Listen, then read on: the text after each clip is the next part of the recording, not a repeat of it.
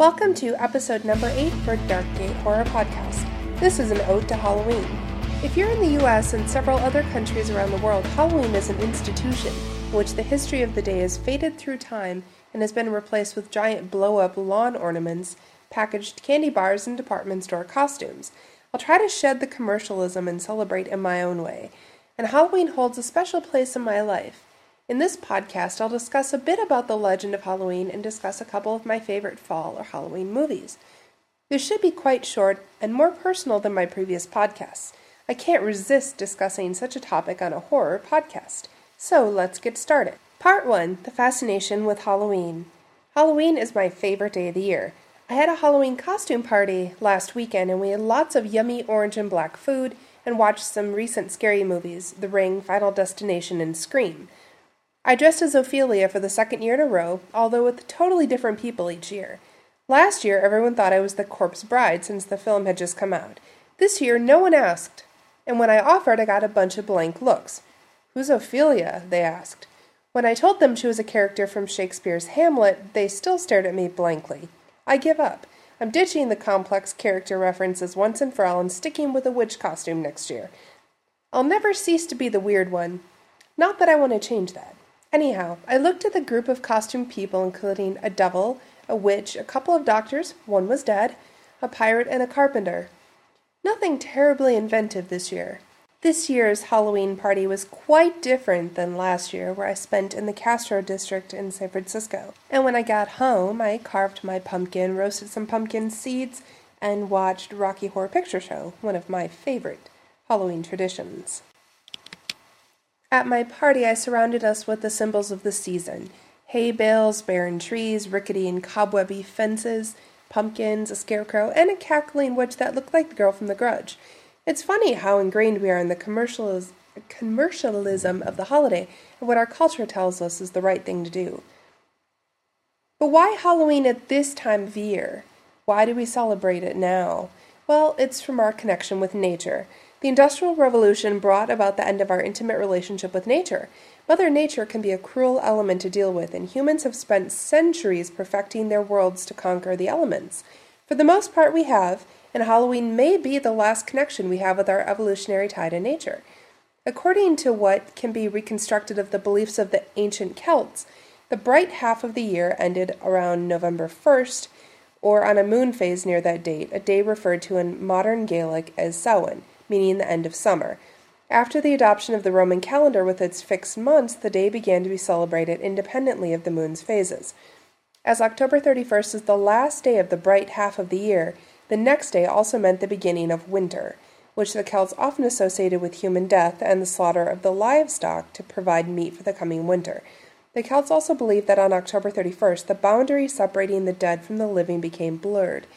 There is a rich and unusual myth system at work here. The spirit world, the residence of the quote, Cid, as well as of the dead, was accessible through burial mounds. These mounds opened at two times during the year, Samhain and Beltane, which is May Day, make, marking the beginning and end of summer, highly spiritually resonant. The exact customs observed, observed in each Celtic region differ, but they generally involve the lighting of bonfires and the reinforcement of boundaries across which malicious spirits may be prevented from crossing and threatening the community. There's also a connection with the supernatural world. Many European cultural traditions hold that Halloween is one of the liminal times of the year when the spiritual world can make contact with the physical world and when magic is most potent. Neo pagans of North America honor their ancestors on October 31st. It was once believed that on this night any souls who had not yet passed into the paradise of the Summerlands might return to wander the streets and visit their old homes once more. For me, Halloween is about the creepiness and scariness in addition to my connection with nature. It is why I watch horror films in the first place, the scarier the better. I think this is the key reason I love Halloween. There's nothing better than being placed in a position in which you are not sure you are alone or in control of your surroundings. The adrenaline shoots through your veins and your heart starts to pump. It is not the reason you love horror? For the scares? Too often the scariness factor is lacking in horror films, and I am left wishing filmmakers had done something different. Good premise, bad execution. I've seen far too many of these films in the last few years, such as Cabin Fever and Jeepers Creepers. I go in wanting to be scared and thrilled. The only ones that passed the test in the last couple years have been Saw and The Ring, in my opinion. I'm sure I'll talk about these in a later show, but let's move on to part two, which are my fall or Halloween movie reviews.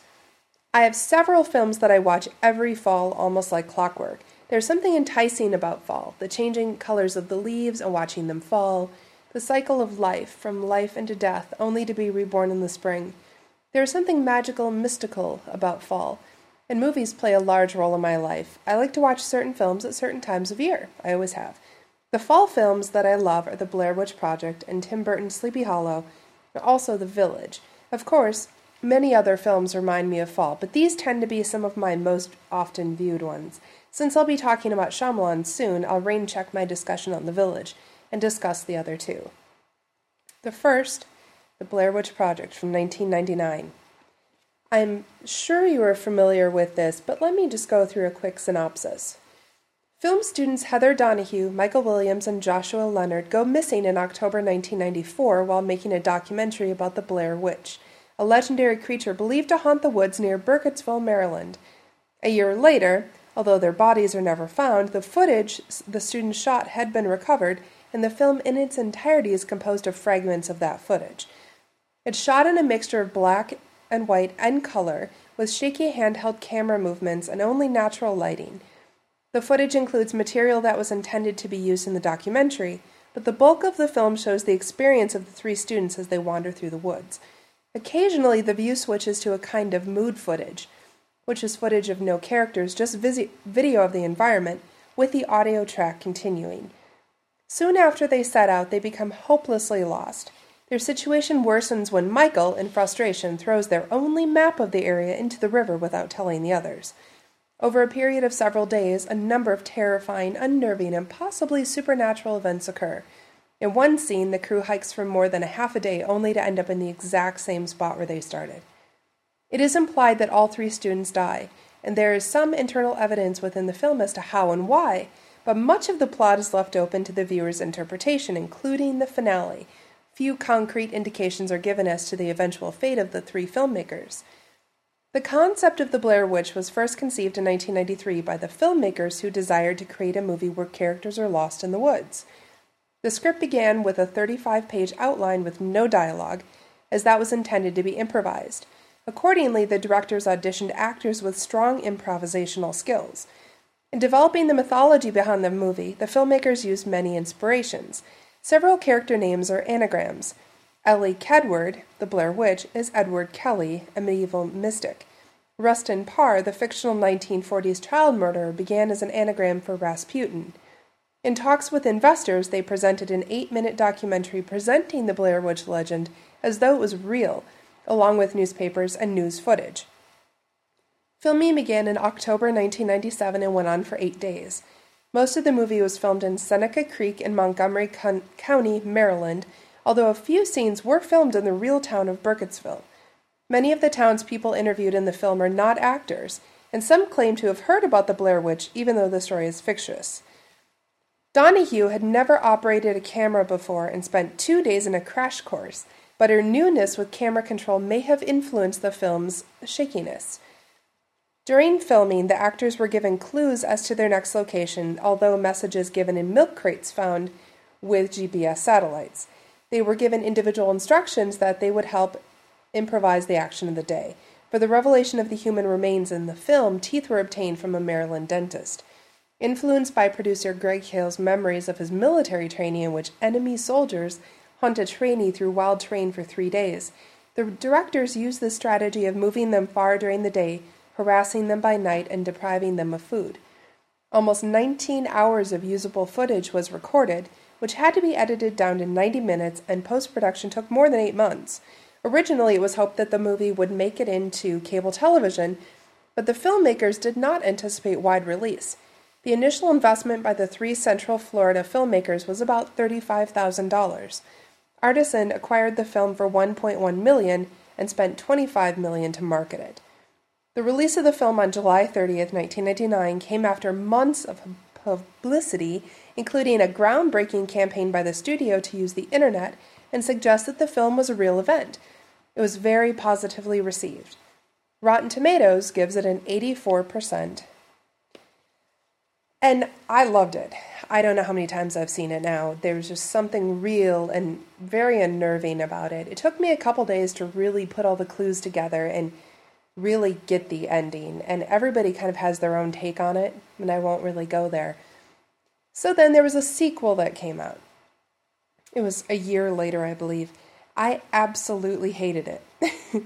I did not have high expectations because this kind of film cannot be easily duplicated. Um, but this film was confusing and lacked the suspense of the first film.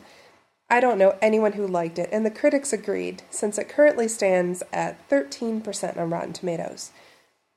So let's talk about some box office numbers.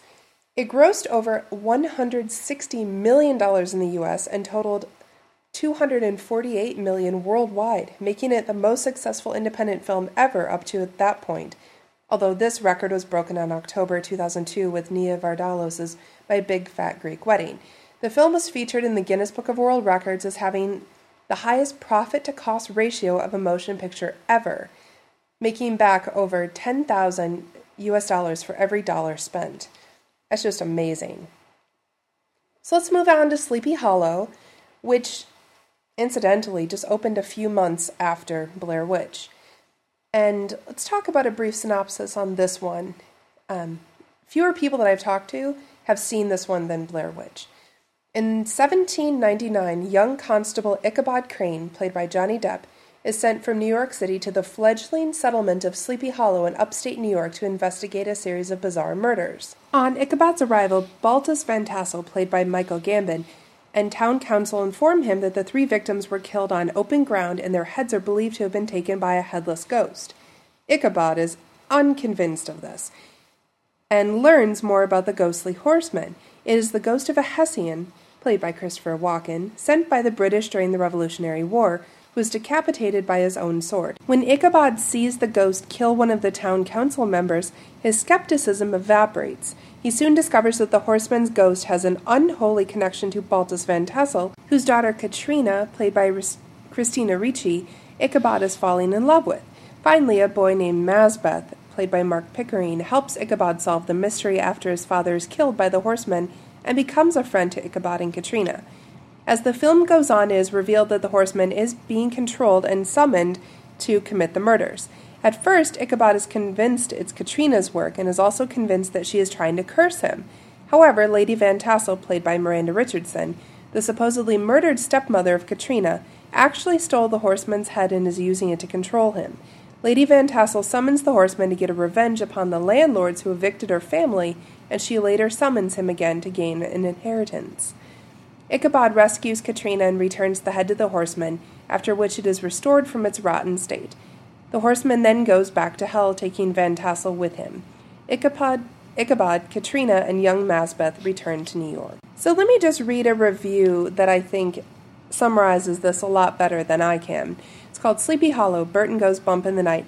It's by Paul Clinton at CNN, November 19, 1999. Director Tim Burton, united once again with his muse, actor Johnny Depp, has created another off center character living in a strange, altered existence. Their first collaboration was Edward Scissorhands in 1990, and their second was Ed Wood in 1994. These two artists love to explore the bizarre. Both men seem to revel in their status as Hollywood outsiders and consider themselves film making rebels. They're at it again with their new film Sleepy Hollow. Depp stars as Ichabod Crane in the spooky, loose adaptation of Washington Irving's classic tale, The Legend of Sleepy Hollow. In some ways, this film works as an homage to the cheesy horror films produced by Hammer Films in England in the 1950s and 60s. As in the past, Burton has populated a set with wonderful character actors.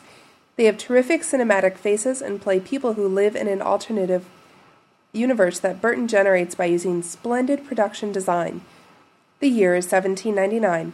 Depp plays Crane not as the original story's school teacher, but as an inventive and fussy New York City constable with an avant garde approach to solving crimes. He insists on performing autopsies and other procedures that are, in the day, controversially modern. Crane is sent to the hamlet of Sleepy Hollow to investigate three murders in which the victims were decapitated and the heads are missing. Upon his arrival, Crane tries to debunk the town's myth of the headless horseman. But he's soon convinced there's more than meets the eye, especially an eye catching young lass, Katrina Van Tassel, played fetchingly by Christina Ricci. Crane is transformed from sniveling coward, Depp describes his character as Ichabod Crane girl detective, to local hero. He tracks down and faces up to the source of the Horseman legends. The Horseman, when in possession of his head, is portrayed by one of the best boogeymen to grace the silver screen, Christopher Walken.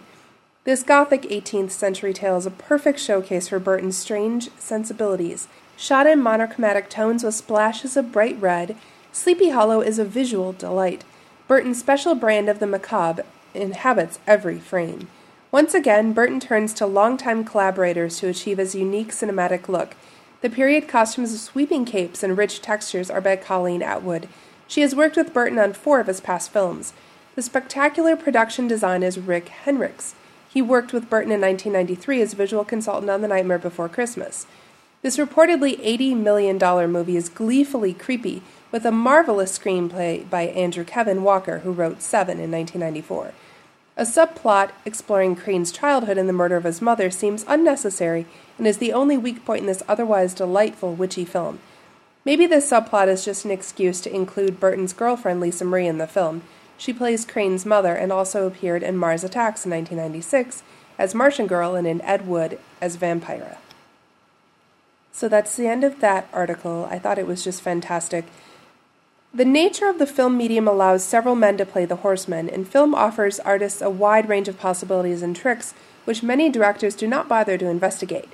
Some viewers marveled at Blair Witch's ability to create atmosphere with some very ordinary looking woods. The choice to use a real location is effective in that particular film.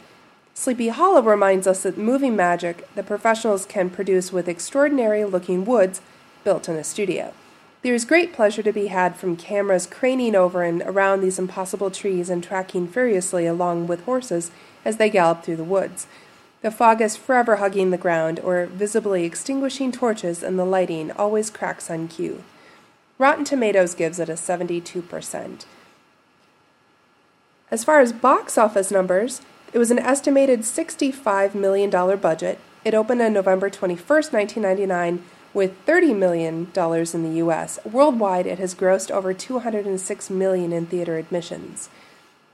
It's difficult to compare the two films because they really are so very different, but they both deal with some of the same kind of human accomplishing over nature and some supernatural elements and so forth. So I like to compare the two, but really there isn't much to compare.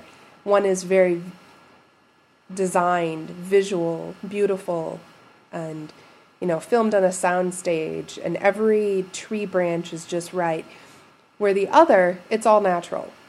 They just went out to the woods and filmed it. So people generally love or hate Blair Witch. Some people had problems with motion sickness from some of the camera work, some just didn't get it, some thought it was just too scary. I've talked to people with opinions on both sides of the fence. I personally went to see it by myself in the theater, walked through a dark parking lot to get to my car, and then I went to a costume party at college. I was in college at the time. And I didn't have any problem, but I'm not easily spooked. Some other people didn't fare so well, had to leave during the film, it's just interesting to see on both sides of that. As far as Sleepy Hollow, people generally said, oh, it was good, or I didn't even see it. I didn't really see any strong opinions on that one. But personally, I love Washington Irving, and I thought this was a great adaptation. I think I actually like the film better than I did the short story, which is not usual in my case. But I think if you haven't seen one of these two films, you really should go out and experience it and let me know what you think. I'd love to hear some opinions on the films. So, the song of the night tonight is called Scared. It's by Alison Krauss. I hope you like it.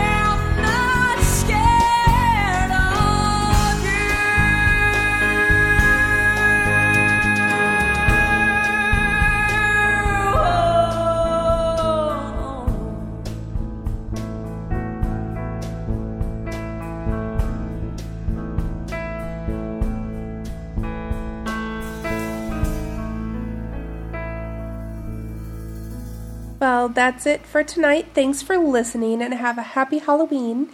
The next episode will be the first in the Director series covering the films of M. Night Shyamalan. Take care, I'll talk to you soon. You can email me at darkgatehorror at gmail.com and don't forget to visit my website at darkgatehorror.blogspot.com.